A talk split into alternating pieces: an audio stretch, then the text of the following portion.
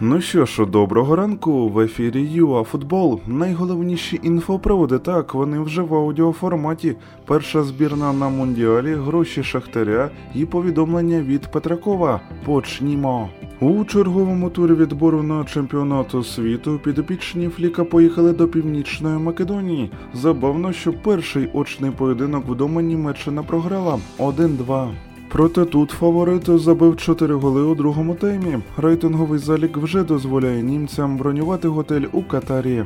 І тоді про інші результати дня Чехія обіграла Білорусю 0-2, Уельс Естонію 0-1, Нідерланди забили 6 м'ячів Гібралтару, а Норвегія без Голланда подолала Чорногорію 2-0. Турки помучилися у поєдинку проти Латвії 1-2, Росія обіграла Словенію 1-2, а Хорватія і Словаччина оформили паритет 2-2. У першій лізі пройшло три матчі. Лідер забив чотири м'ячі Кременю, два з них в активі Пейшоту, мама мія. Також Альянс здобув вольову перемогу над Олімпіком 2-1. А гірник спорту, свою чергу, продовжує дивувати. Команда Жабченка розгромила оболонь 0-3. Шахтароту звітує про фінанси за минулу кампанію. Дохід гірників перевищив 2 мільярди гривень. Понад півтора мільярда прийшло від УЄФА за матчі у лізі чемпіонів.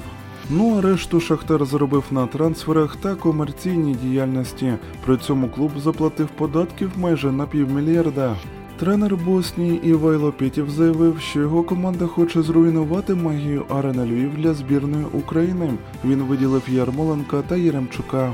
Ну а Петраков повідомив, що у Лазареті нікого немає. Ура, тобто будь-хто з гравців готовий вийти на поле. Вам чого бажаємо хорошого дня, тільки перемог та до нових ефірів ЮА Футбол.